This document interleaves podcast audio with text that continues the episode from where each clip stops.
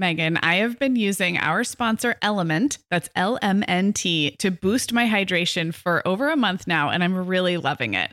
I'm just not very good at drinking plain water, and I love the taste when I pop one of these little packets, I like orange or grapefruit, into a big bottle of water. It's kind of fruity and salty, and it just helps me hydrate better overall.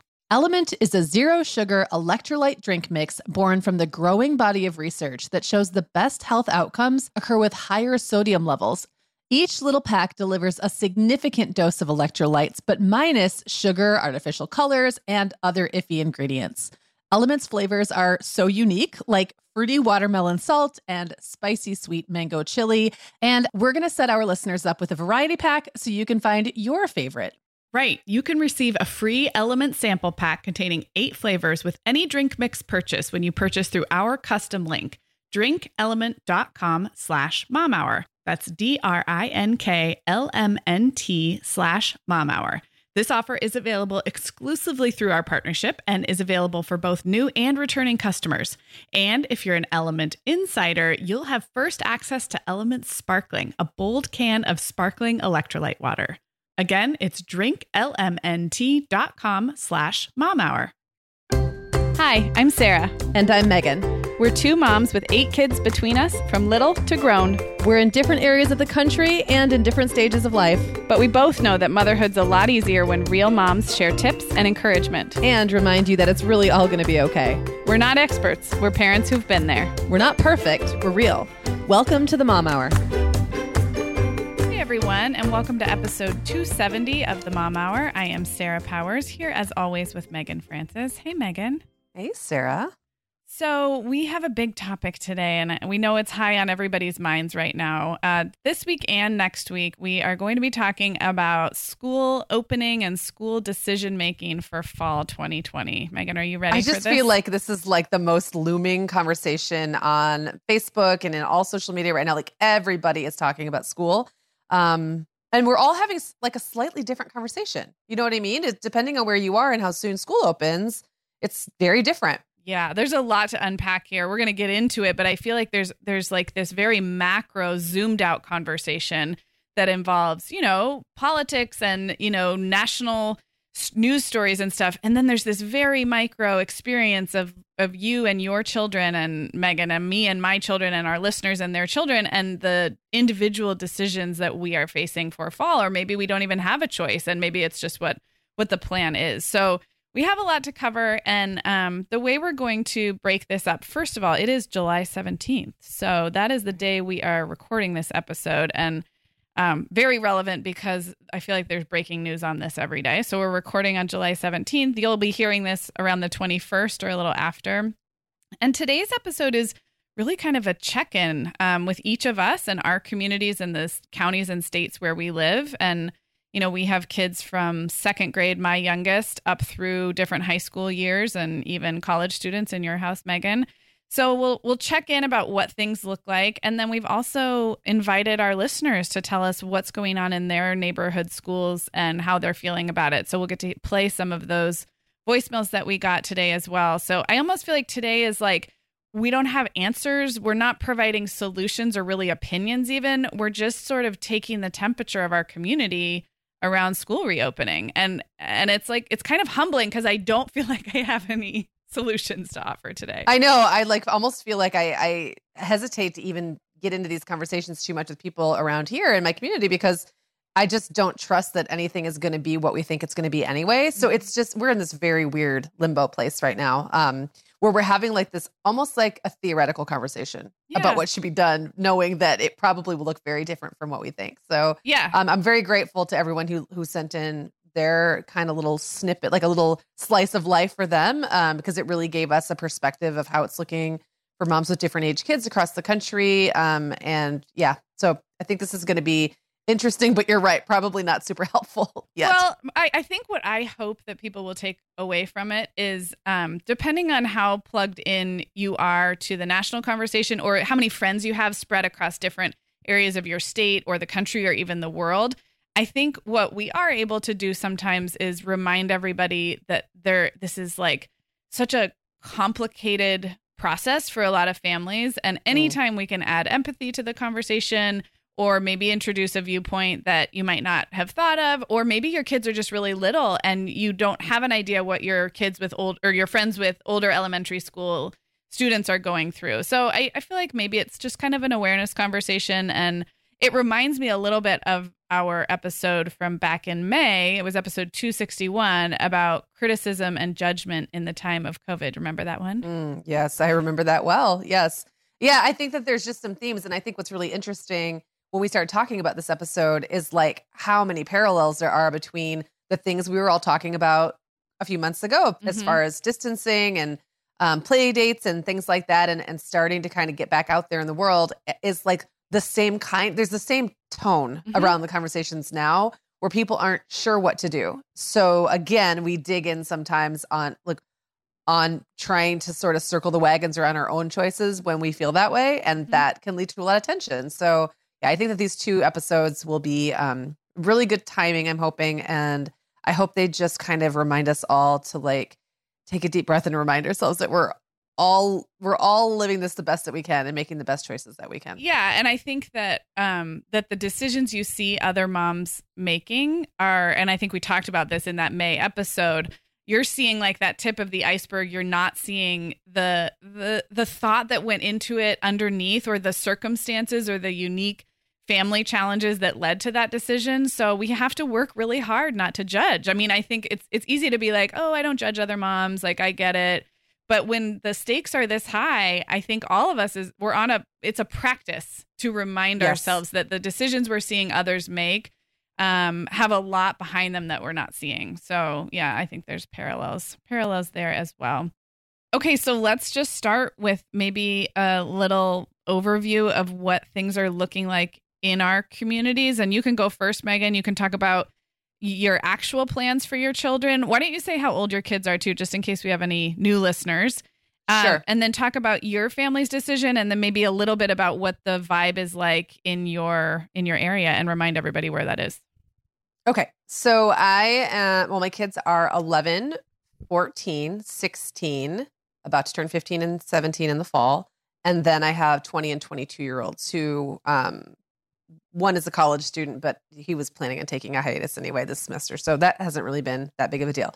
So they're all, they're going into sixth grade, ninth grade, and eleventh grade. So t- two of them are moving into new schools this year. One is going from yeah. middle to high school, and one's going from elementary to middle.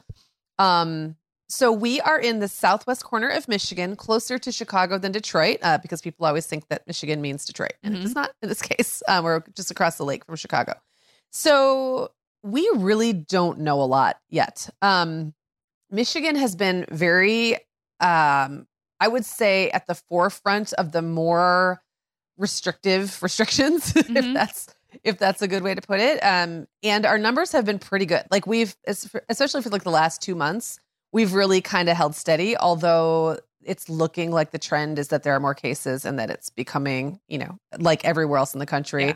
on the rise again. So um, the governor came out with a plan, I don't know, two, three weeks ago, like a reopening plan. And I don't know if every state is doing this, but like we have um, like zones in our state, for example. So our state is divided, and you know, Sarah, we've talked about this on this show before, and just you and I personally, how a state like Michigan or California, or a lot of states, there there might be an urban center and then a super rural area, yeah. and then like a kind of rural area. And because the state is so different, like I think they really saw that there was a need to divide it up because it just wasn't relevant. Like the stuff that was happening in certain areas just really wasn't relevant to some of the counties in the Upper Peninsula where there's literally not been any deaths, yeah. and very few. Some places, no cases, like none.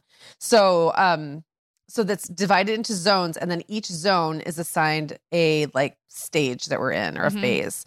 And I believe we're in phase four, although we've been threatened that we might move backward to phase three, which would mean no school starting in person.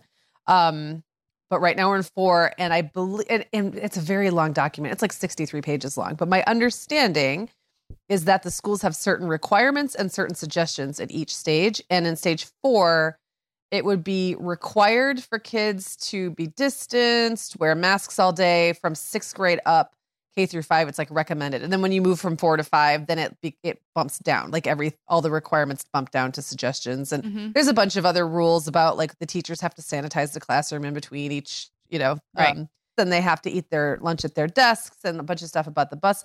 But I've really, I really tried not to take it too much to heart when I read it, because I'm like, our district hasn't decided how they're going to implement that yet. Right. So it almost doesn't matter. Like, I know what they have to do, but I don't know how they're going to interpret it. So what I do know, um, and I think maybe this week, I'm a, I'm going to guess next week, we're going to get kind of like the final, this is how things are going to look. But we've gotten sort of more vague, um, a, a more vague sort of idea from the district that there will be virtual offered. They're probably going to go through a third party, um, which I think is good, because I'm thinking, like, how are teachers going to teach classroom and online at the same time, right. especially when a lot of teachers weren't prepared, had never done virtual before. And we know it's very different. And they've been so busy, like, just trying to get their kids caught up and stuff and plan yes. for next year. It's not like they all took a crash course in how to do virtual education. Right. So I think that's really smart. Um, there will be, obviously, if it's allowed, there will be in-person um in-person education. And then it sounds like there might be some, like, at the high school level, at least you can kind of opt in and out. Like, you could take math in person, but stay home for the rest. And okay. I'm a, yeah, I'm a little conflicted about that, because I kind of feel like, does that really solve if like, does less exposure or exposure for less time change things on a, um, at the level that it would need to, you know what I mean? So I don't right. know. Like, I, I find some of these answers or solutions to be, from a parent's perspective, um, a little like arbitrary, and they feel sometimes like a Band-Aid, like, like almost like a false sense of security. Like, if we're going to do this stuff, it's going to solve all the, you know, problems of the spread. And I, I don't know that I believe that, but I don't know what to believe. So right. anyway, like I, I just right now, I don't know. And, and I would even go so far as to say, no matter what they say this week, we're still two months out. We don't go back to school till after Labor Day. So it's almost two months from now. I take it with a huge grain of salt. Like, I do not believe that whatever they tell us next week is what's actually going to happen. Yeah. So I almost don't even want to know. Like, I almost just want to enjoy my summer and not think about it. And I know that's not realistic, because at some point I have to make a decision. Right. Um, another interesting like factor is that I am a divorced parent and I'm co-parenting. And so that means more conversation has to happen, um, both because if the kids are doing virtual, which I is my choice, like, I would mm-hmm. really like that to happen no matter what. I feel like um, I would rather we just start the way we know we're going to meet, like mm-hmm. go on, rather than start one way and then, you know, maybe they have to shut down again, or yeah. maybe there's an infection in their classroom, and we'll get into all those what ifs later. But like, I would rather just begin the way I think it's going to go. Mm-hmm. And so, but I have to get, you know, my ex-husband has to be on board that too. And yeah. that means that both of us have to be thinking about, we each, you know, are self-employed people. We have to be thinking about however the kid's going to be getting their stuff done um, when we're both working. And so it just creates, there's just a lot. Yeah. And part of me just wants to just not think about it. Well, so there's my like long-winded answer. No, I think, I think you're right, because as you say, more information is coming, and uh, eight weeks or however long you have left until after Labor Day is too long in the era of COVID to predict anything. And I think right. some of the reasons we're seeing national stories right now is there are some schools who would go back in early August, and that puts us at like three or four weeks, Two weeks out. when yeah, it's three or time four, yeah. to time to get real. I was going to ask just one follow-up, which is, how closely are your three school-aged kids following this? And do they have opinions, questions? Um, are they part of the conversation right now, or are they just kind of doing their summer thing? Um, They are mildly paying attention, depending on the kid. So, like, William, I don't. I think all he cares about right now is like just being a teenager. Mm-hmm. Um, I don't. I did bring it up to him, and he was like, you know, not super thrilled about the virtual idea. So, he would be the one I think that I would give the most um, autonomy to in mm-hmm. the decision, because he is in high school and his grades will matter more than yeah. the others. And if he feels he can't do as well from home, then that's, you know, something to consider. And his social life is really important to him. I just don't, I don't think he fully grasps how different it's going to be yeah. and how it's not going to look the same way socially that it has in the past. And that might be, you know, if I'm trying to convince him, that might be um, one of my talking points. Yes. Owen is one who keeps an eye on stuff, and he's always, he, he likes to know, like he likes to be kind of in the loop about things, but he hasn't talked about it too much. And I'm trying, I'm trying not to like, um, feed that side of him yeah. too much right now, because I know that that can become a spiral. So like, I have not mentioned it much at all to him. And then Clara, I just said, you know, how do you feel about the mask thing? How would you feel about having a mask on all day in class? And she was like, ew, no, thank you. So she's out. Like, she'd really rather not go, I think. And obviously I'm, I'm very pro mask, but it's very different when you're talking about, you know, your sixth grade kids sitting with a mask on all day in yeah. class in, by the way, a new situation, all new teachers, new classmates, um, in a new building. I just think that's a lot for a brand new sixth grader to absorb. Mm-hmm. And so I was kind of relieved of all the kids that I'm the most concerned about mentally and her mental health. I would be Clara going into a situation that would give her a lot of anxiety or yeah. where she didn't feel comfortable or like she could get to know her teachers or whatever. Yeah. So I was relieved that she seemed like super take it or leave it. Yeah. Um, so yeah, that's where they're all at. But again, I have told them like, let's not get, let's not hang our, our hat too hard on anyone. Yeah. Peg or, or idea that what about what's going to happen? Cause we just yeah. don't know. Yeah. So how about you? Okay. Well, I am in California, and regular listeners know that we made a decision earlier this summer to relocate from Orange County up to Santa Barbara County, where I grew up. And so we have officially moved, and my kids are enrolled in schools. But what's very, very strange, and I said this to you offline yesterday, is it's extremely strange to be entering into school communities. And we know where we're going. Uh, Reed and Violet are elementary school age. They're second and fifth grade. They will be going to a local public school. Allegra's seventh grade. She'll be going into a private middle school. It's a sixth through ninth um, middle school. And so we know where they're going. We don't know a lot of what that's going to look like yet, and I'll get into that. But what's the most bizarre thing as a school parent is I've been a school parent now for many years, and I've always kind of enjoyed being dialed in, having some like some parent or teacher in the know that I can text, some behind the scenes. I mean, I I, I think I'm I don't want to gossip. I don't think of myself as like a right. busybody or a gossip, but I like to be dialed in and I like information. We've talked about this with my personality before. Um, I feel secure when I have information. And what's so funny is we're entering into these new school communities in the time of COVID.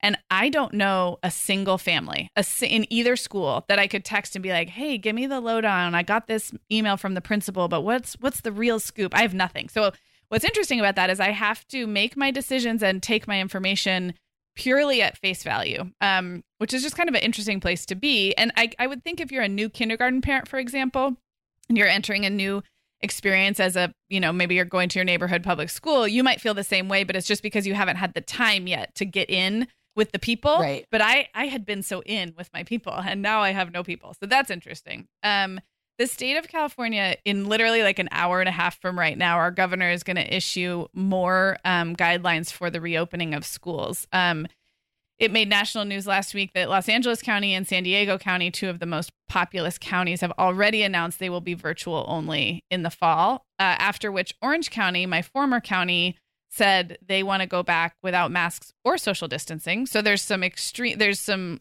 um, just polar, polarized things happening in Southern California. We're not in any of yeah. those three counties, but we're kind of adjacent to it all. Um, so there, that's, that's been a lot of, there's been a lot of chat and a lot of talk about all that.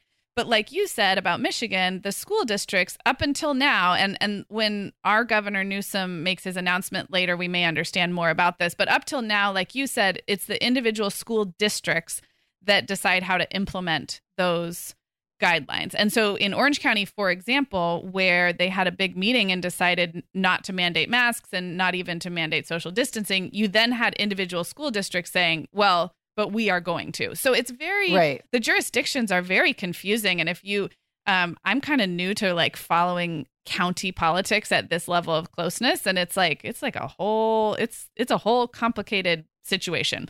So right. I guess that's the, that's the regional update. Um, our two schools, our elementary school is public, and it is um, a very well-funded and smaller public school, and it's a one school district. So we're, we're fortunate that they are only responsible for implementing the guidelines on their one school site. They don't have like six elementary schools to, to manage. It's just the one.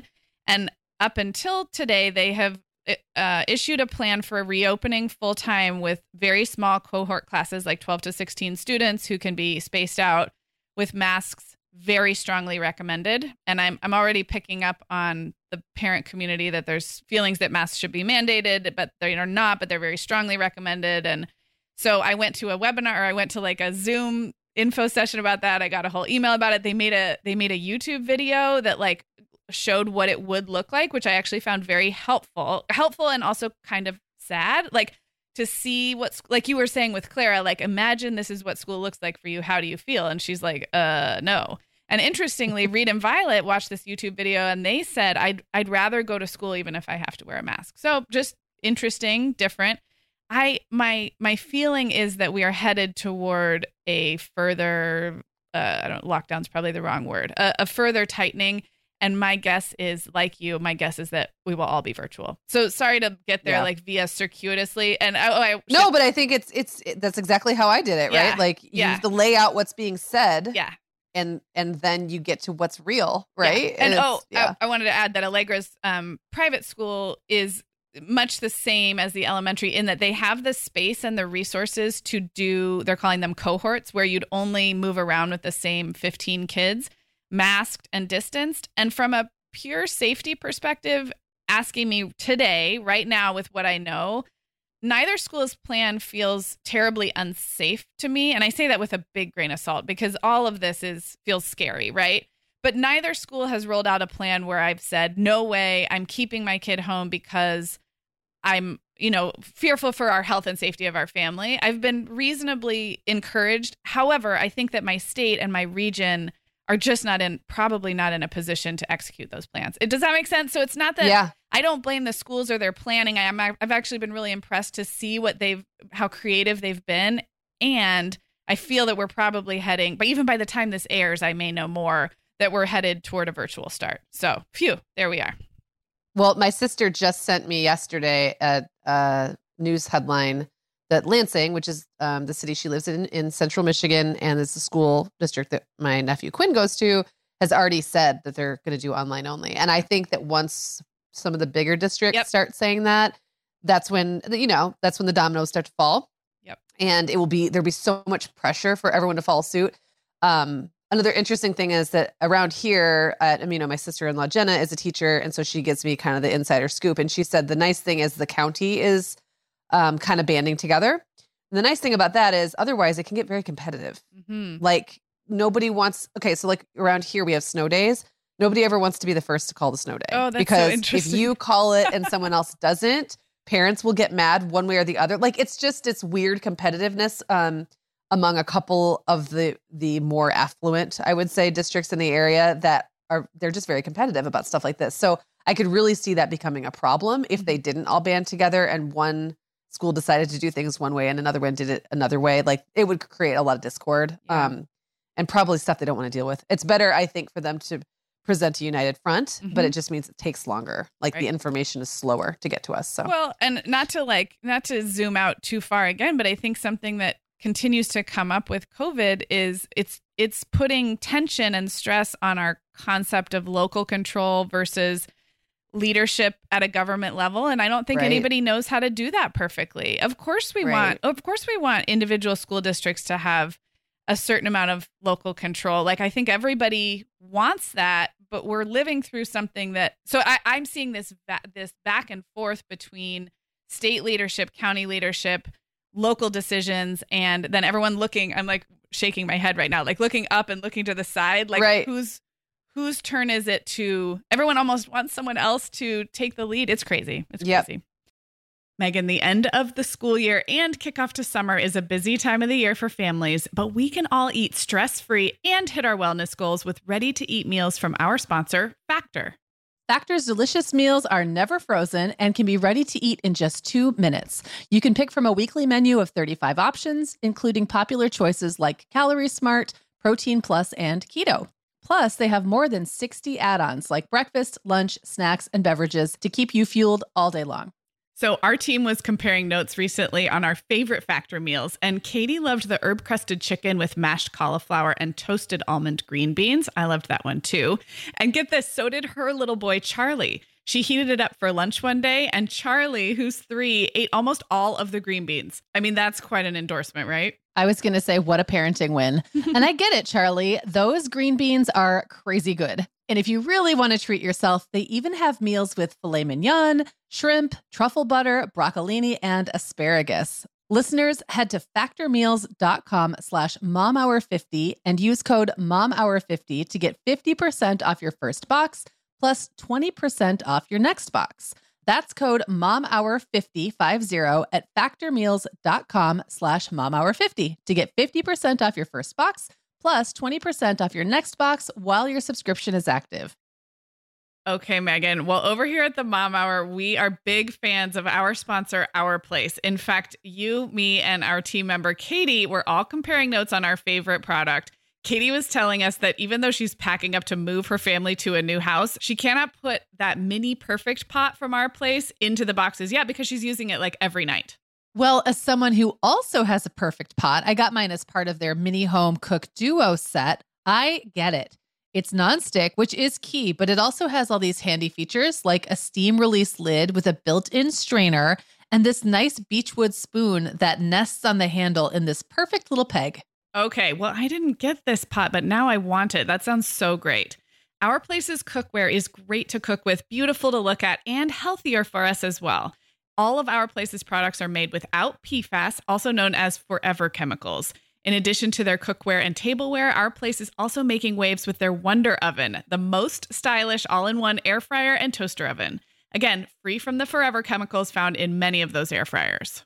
Listeners, Our Place offers a one hundred day trial with free shipping and returns, and we've got a great deal for you. Go to from our place dot com and enter the code MOMHOUR at checkout to receive ten percent off site-wide.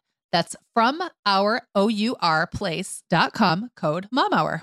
Okay, so doing things a little bit differently for the rest of this episode, but I just think this is so, I found it fascinating as these started rolling in, these voicemails from listeners telling us the decisions they're having to make and like what it what is the climate like in their state or their town or their school district? What is it like in their home? How are they weighing these decisions? Because a lot of times, you know, people need school to be able to go to work. Mm-hmm. And a lot of us are having to head back, either never got to work from home or um, maybe did for a, an amount of time. And now we're having to head back into the office. So that's a big, that's a big factor. Um, another thing that I know we're going to talk about a little bit more though, is, is like preschool is like a whole different thing yeah. because it's so often private. Um, and so that, you know, and it's daycare. It, mm-hmm. It's sometimes it's rolled into a daycare. Yeah. So So you're going to hear from six listeners for the next little bit. And I just think this is, I think it's really fascinating to hear how this is playing out. I do too. And I just want to thank everybody who sent in your voicemails. And we only represent, you know, two moms, eight kids, two parts of the country. Our kids are getting older. Many of you have younger kids. So yeah, I just think it was was really amazing for us to hear these voicemails. And we're excited to share them with you. Hello, Mom Hour listeners. This is Anna from Ohio. I have a son who is supposed to start preschool in August. However, due to our state's regulations and the current student-teacher ratios required, my son no longer has a spot at preschool this fall. I am considering leaving my teaching job, a career that I love, in order to homeschool my son as well as his same-age cousin for the upcoming school year. This makes me feel a great deal of stress and anxiety and definitely makes me pretty sad about the state of things. I truly love being a teacher, but if my district requires me to be back in the traditional classroom full time, I don't think it's going to be the safest place for me. I think leaving the classroom that brings me so much joy might be the safest decision for my entire family at this point in time and would allow someone to be at home with our child. Hi, Sarah and Meagan. My name is Anne, and I live in Virginia. I have one son who is starting kindergarten this fall, and pre-COVID, he was in preschool for five full days a week. Our public school has given parents the choice to either do a full online curriculum or to select what they're calling the on-campus continuum, which can vary from five days a week, everyone in the classroom, to a hybrid in-school online curriculum to fully online, uh, depending on how our state's COVID cases are progressing. Parents have three weeks to officially declare which option they're going for with their kids, and our family is leaning towards the on-campus continuum.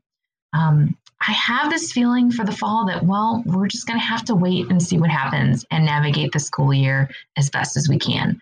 I think that mindset comes from us being an active duty military family for the past fourteen years and having to face a lot of other sudden and drastic changes to our lives.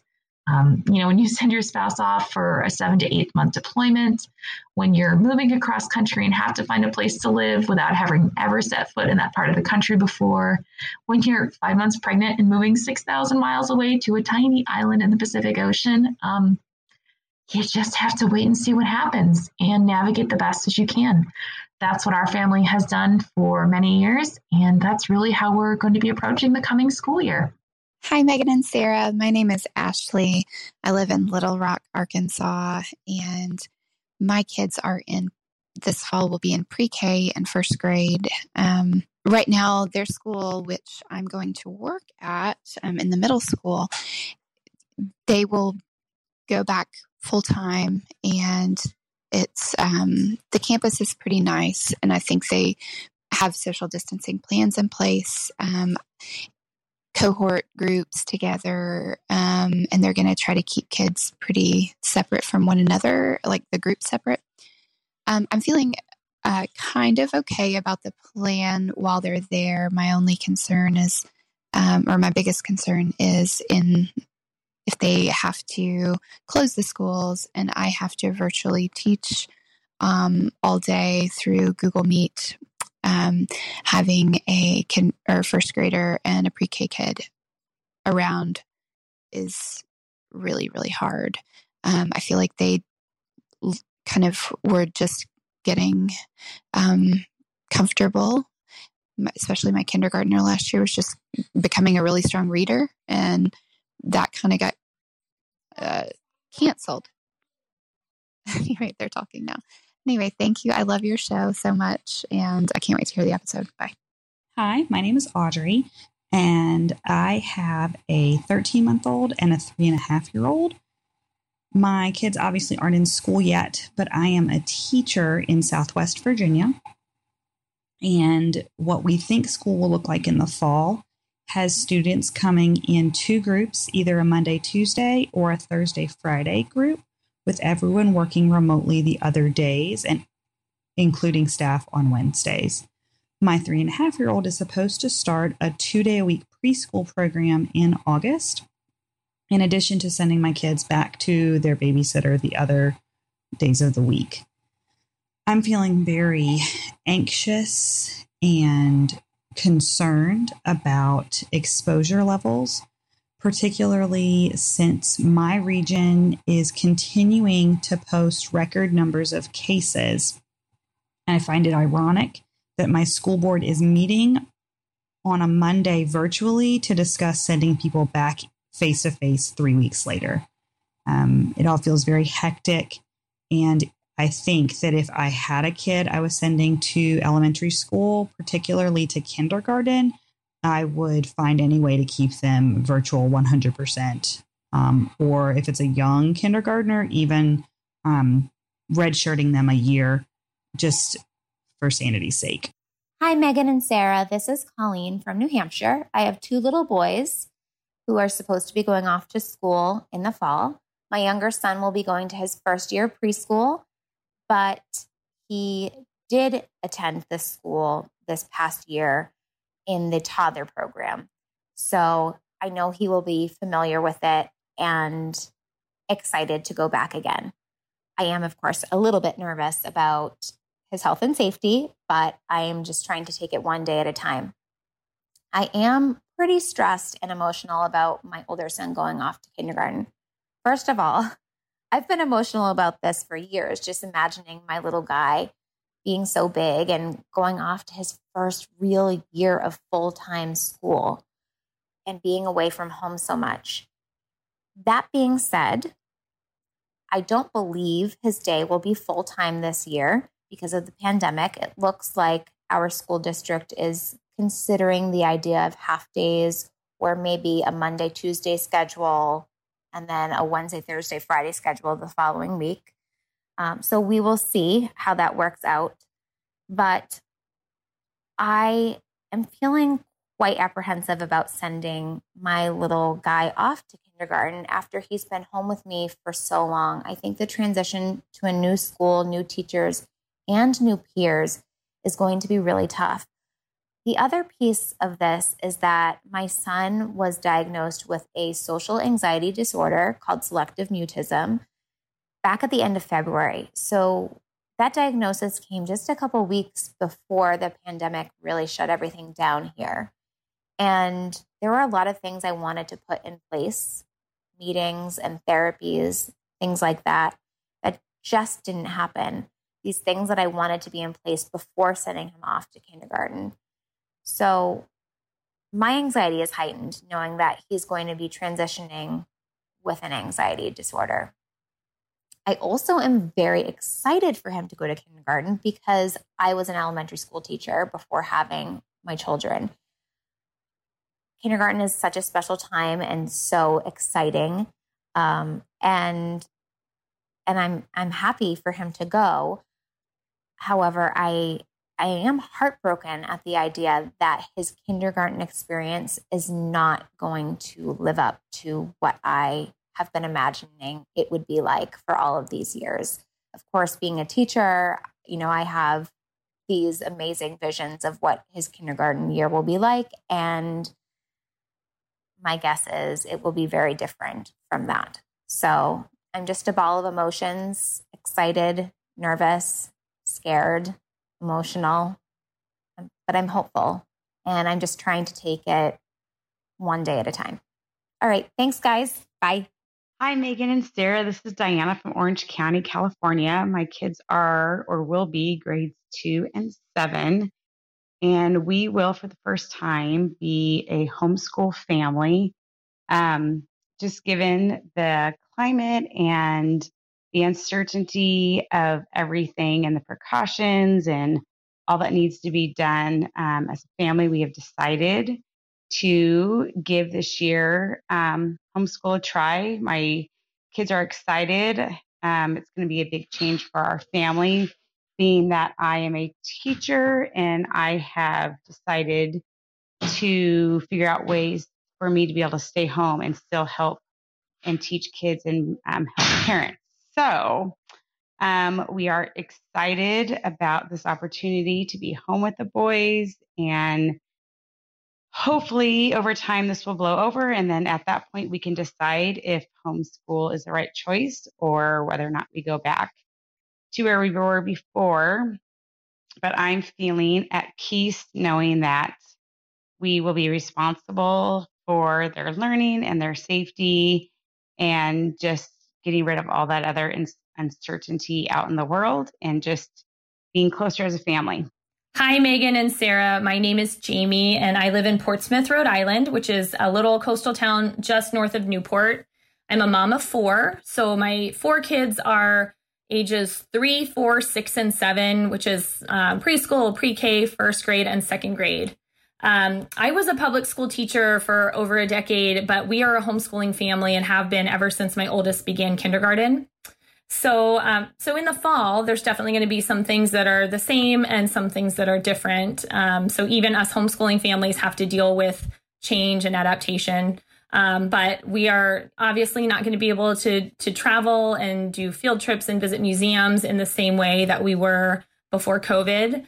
Um, but we're also part of a homeschooling community that meets once a week. And um, we don't know yet, depending on what the regulations here in Rhode Island are at that time, whether we'll be able to meet as a group in the way that we had been before, or if we might have to move our meetings to private homes, um, which also raises a lot of questions just for our family, because we've been very conservative about our exposure, um, about how comfortable we are um, in those settings. And so we really value the relationships that we've built through our homeschooling community, um, but we don't know that we necessarily want to uh, put ourselves in situations that could be risky to continue that this year. So we're definitely having some tough conversations just among ourselves and with our friends.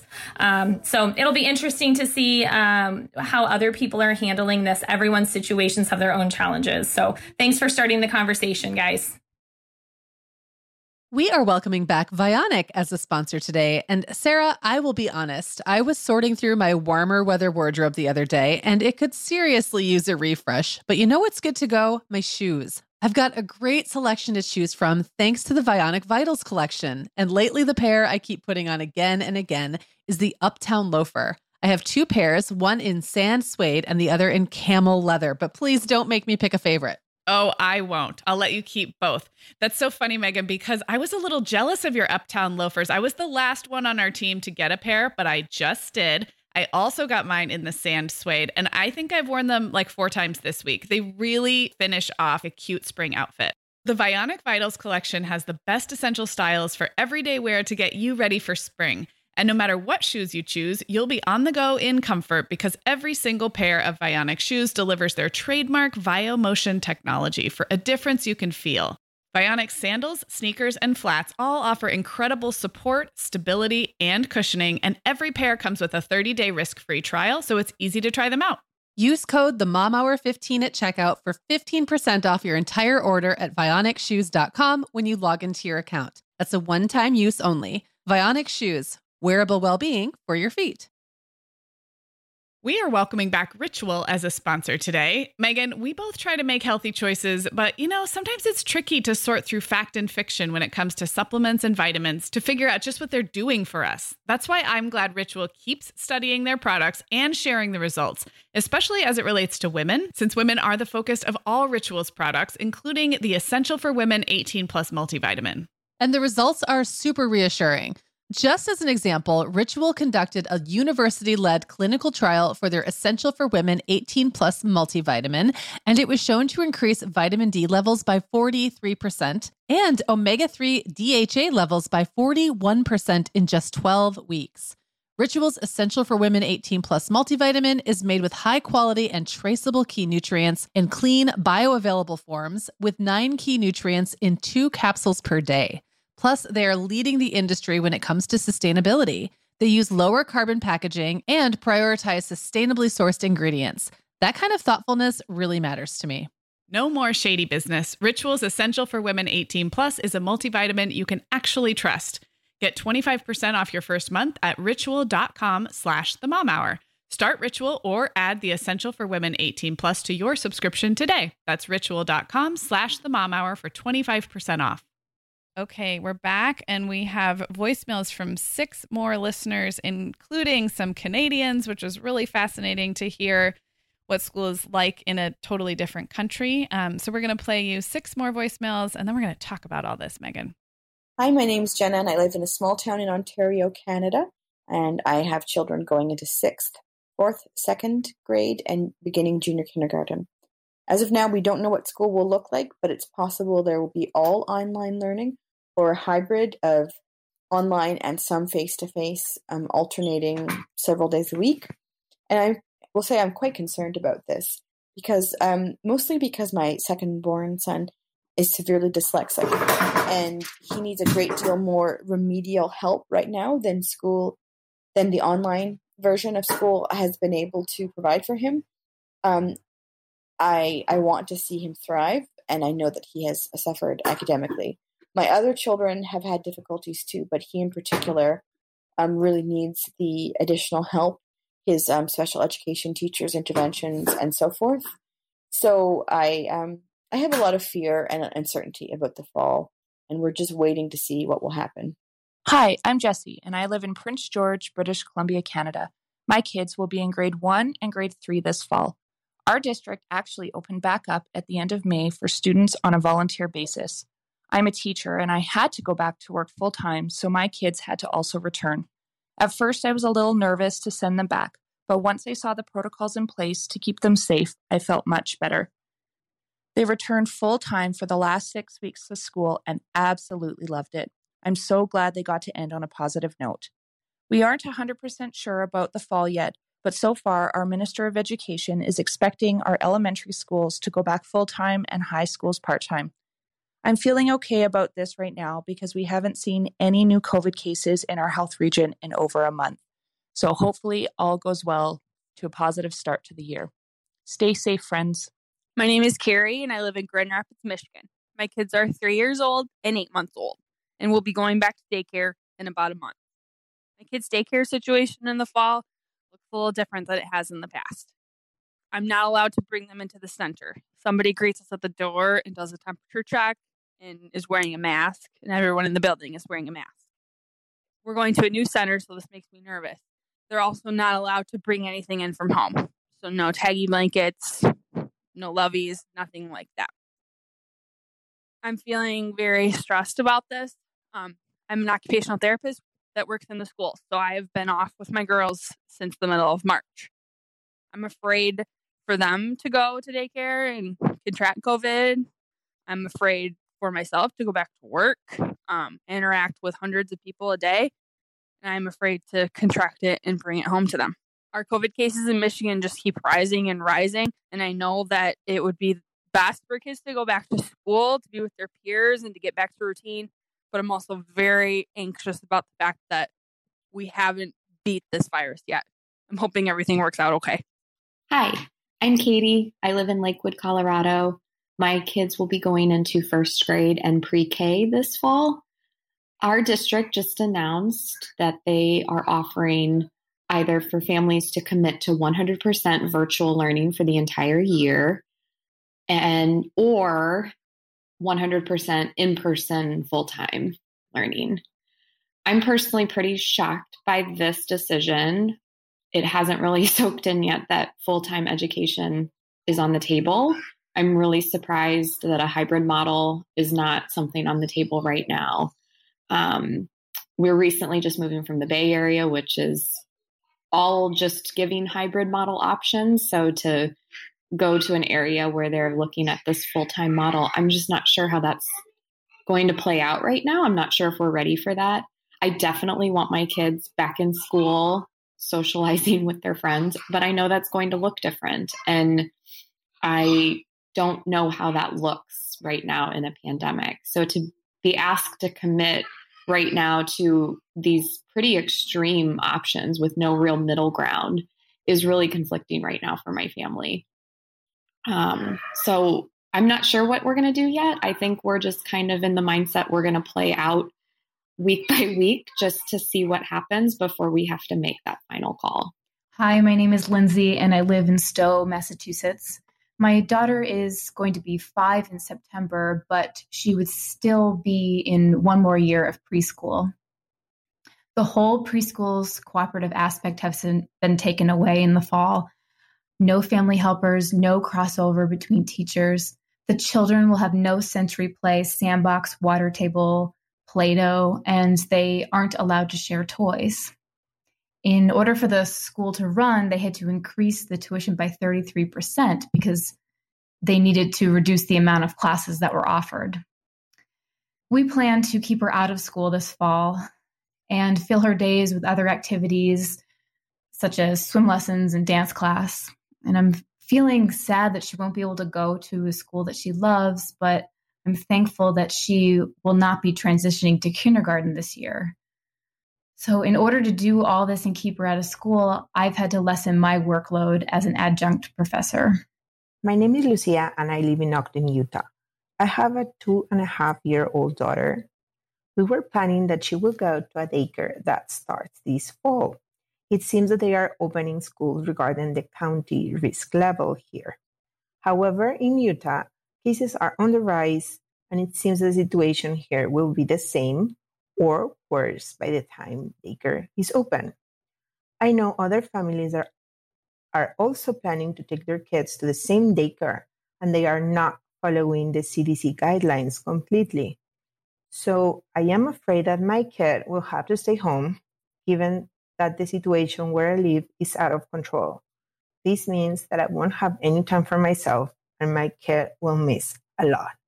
Okay. Again, thank you everyone who sent in your voicemails. I have to say, like, the theme that pops out at me is just uncertainty. Mm-hmm. Like, nobody really knows. And people are having to make these decisions that just, there's no ideal. Like, none of this is great. Right. And so that is kind of the, de- like the place we're coming from to make the decision is no one exactly knows what's right.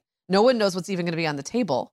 And we all know that all these options kind of stink. Yeah. So it's just like this, this soup of, you know, not greatness that we're all swimming in at the moment. Um, the other thing we talked about, Sarah, yesterday that, that jumped out at both of us is that most of the people who called in um, have younger kids, mm-hmm. um, preschool, kindy, first grade. And I think you know, just thinking about that, I was thinking about how bi- how much of a big choice this is, or a yeah. big decision for people with little kids, as opposed to, I think part of it is just like, because my kids have been in school for so long, it's like if they're out for a semester, whatever, I just don't care that much. And yeah. they're older also. So um, I don't have to worry about the work thing yes. so much. And I don't need the break from them as much as you do when you have little kids. So I just, it's a very different, it's a very different experience for me having older kids and being able to make this choice with some of the privileges of that yes. as it, you know, would be if, if they were younger. Well, I want to unpack that a little bit, because I think there's like, I, I was counting on my fingers while you were talking, but there's three or four big differences if you are an entering kinder first grade parent. One, you're new to schooling, and it takes your, it takes a while to get your footing as a school mom, you know, what's right. And, and it, you may have been looking forward to volunteering in the classroom. You may, you know, have been anxious about how your kid would separate from you, let alone now they might have to wear a mask, or you can't even walk them to their classroom. Like, so there's the whole, like, you're, you're missing out on the cultural um, part of entry into this next phase of parenting, which is a little sad. It's that's it, kinda, is it sad. Would be hard. I remember being very excited about yeah. my kids. Um, become about becoming a school mom, like yes. we've said before, or even like a preschool mom. I just, that's, what, those are big milestones. Yeah. And I really want to acknowledge like how hard it is to not get to celebrate those the way you thought yes. you were going to get to. So that's yeah. number one. Number two, uh, having distance learning in my home last spring for a first, fourth, and sixth grader, I can tell you that it is a night and day difference yes. for fourth and sixth graders to get on a computer, pay attention, maybe participate a little, do a project on Google Classroom, turn it in. I mean, they they might need support and encouragement, and it wasn't pretty all the time, but compare that to a first grade. A first grade virtual learning experience was very lacking, and that was not for yes. any lack of effort or heart on the part of our school or our teacher. It was just not the way my seven-year-old was going to learn. And I know I've talked to many, many parents. So that's another big part of this. And then you you t- you touched on needing the childcare or needing the um, the break from your children is way different in those preschool through first grade years than for you, Meagan, who can work pretty full-time from home while providing just ancillary internet and support for your older yeah, learners. Good so, wireless or good yeah, Wi-Fi. Good yes, Wi-Fi. Yes, throw some totally. snacks at them. So I just want to, yeah, I'm really glad we heard from so many parents of younger kids, and definitely acknowledge that, um, you know, but you on the, on the flip side, Meagan, you have kids who are looking ahead to college, whose grades, like you said, really matter, and who, and ha- who have rich social lives independent from your home that are, so I do think there are, there are trade-offs, and there are different challenges for different age groups. And so that's yes. not to take away from Owen and Will, for example, who have, you know, there's real challenges, but I'm glad we heard from our parents of youngers. Um, a couple of things that jumped out at me. In addition to that, we had at least two, I believe two teachers leave us voicemails, one of whom is uh, a friend of mine, Diana. I know her personally, and she's a wonderful teacher, um, who've decided to not go back to the classroom this year and and stay home and homeschool their children. And I just want to acknowledge the difficulty in that choice. We heard it in the voices of teachers who really want to be in the classroom. They love their job and they love mm-hmm. teaching children. But I, I don't want to put words in their mouth, but what I'm hearing is it's not possible to go into the classroom, do what you love in the way that you have grown to love it, and have learners at home who might be on distance learning. How yeah. how are you going to do that? And then if you are on distance learning yourself, then you are distance teaching while right. having kids at home, which I we when we did our pandemic perspectives, I interviewed two or three teachers, and that's like, I mean, it's it's hard for everyone trying to work at home, but teachers to teach a class while your other kid is on a class, like just the logistics of. So it made me a little bit sad to hear that some of our wonderful teachers are making that choice, but also I totally get it, right? Like what yeah. else? Oh, it's so hard. So that was something that jumped yeah. out at me, and they can't be alone in that. There, I'm sure there are teachers all over the country feeling like they have to make a decision about whether to work or whether to be their children's teacher at home and homeschool yeah. or support support distance learning. It's crazy. It, it is. And I mean, it feels like such a feels like such a no win mm-hmm. um, for people in that position, because, like you're saying, and the teachers that I know in real life, they desperately want to do their jobs. Yeah. Um, they want to teach kids in the classroom. They know that what they're going into isn't going to look like teaching the way they want to do it. So it's already kind of like demoralizing. And no matter how great your attitude is about, you know, and like how much optimism you have or put on the positive attitude, you just know what it is and what it isn't for your students. And then there's the additional worry about your own health, um, about your children and your family at home. And and that's going to be something that we see play out again and again, where teachers themselves are in risk groups or people in their home are in risk groups. And there's just like none of these decisions are easy. Um, and I, I think that was a really good point that, you know, that it is, it is sad. There's just yeah. a lot of loss going yeah. on right now, um, for all of us in some way. And I think some of us are just better. Like I will say myself, I'm better at just not thinking about it and kind of zoning out about it and, and being a little blasé sometimes and saying it'll all be fine in the end. And I know that it will. Um, but that doesn't mean it doesn't affect us, even if you're, even right. if you're more inclined yeah. to kind of just be like, well, we'll figure it out, you know? Yeah. And suck and, it up. And some but, people really have decisions like they have to make, whether they're going to quit their job or not quit their job, right. whether they're going to, you know, it's just, it's crazy. Um, can we talk about hybrid hybrid models yeah. a little bit? Because it came up in, it, it didn't come up for you and me in our personal experience, but it came up in the voicemails. And I'll just share because while it's not currently on the table for either of my kids, when we were still down in Orange County, it is something that's being talked about a lot. So if you're not familiar, um, just I'll just share one way that hi, quote unquote hybrid is looking. I think it can look a lot of different ways, but um, local schools down in Orange County had announced a plan where you could um, opt in. Middle and high school students were going to opt in to fully virtual was a choice, or hybrid. And hybrid would have you at, on campus Monday, Wednesday, every other Friday, or Tuesday, Thursday, every other Friday, traveling around in smaller groups. So that was what hybrid looked like at the um, middle and high school level. And it did have a full virtual option. So if you didn't feel comfortable going to campus at all, you didn't have to. And then at the elementary school level, it was all virtual. You could choose.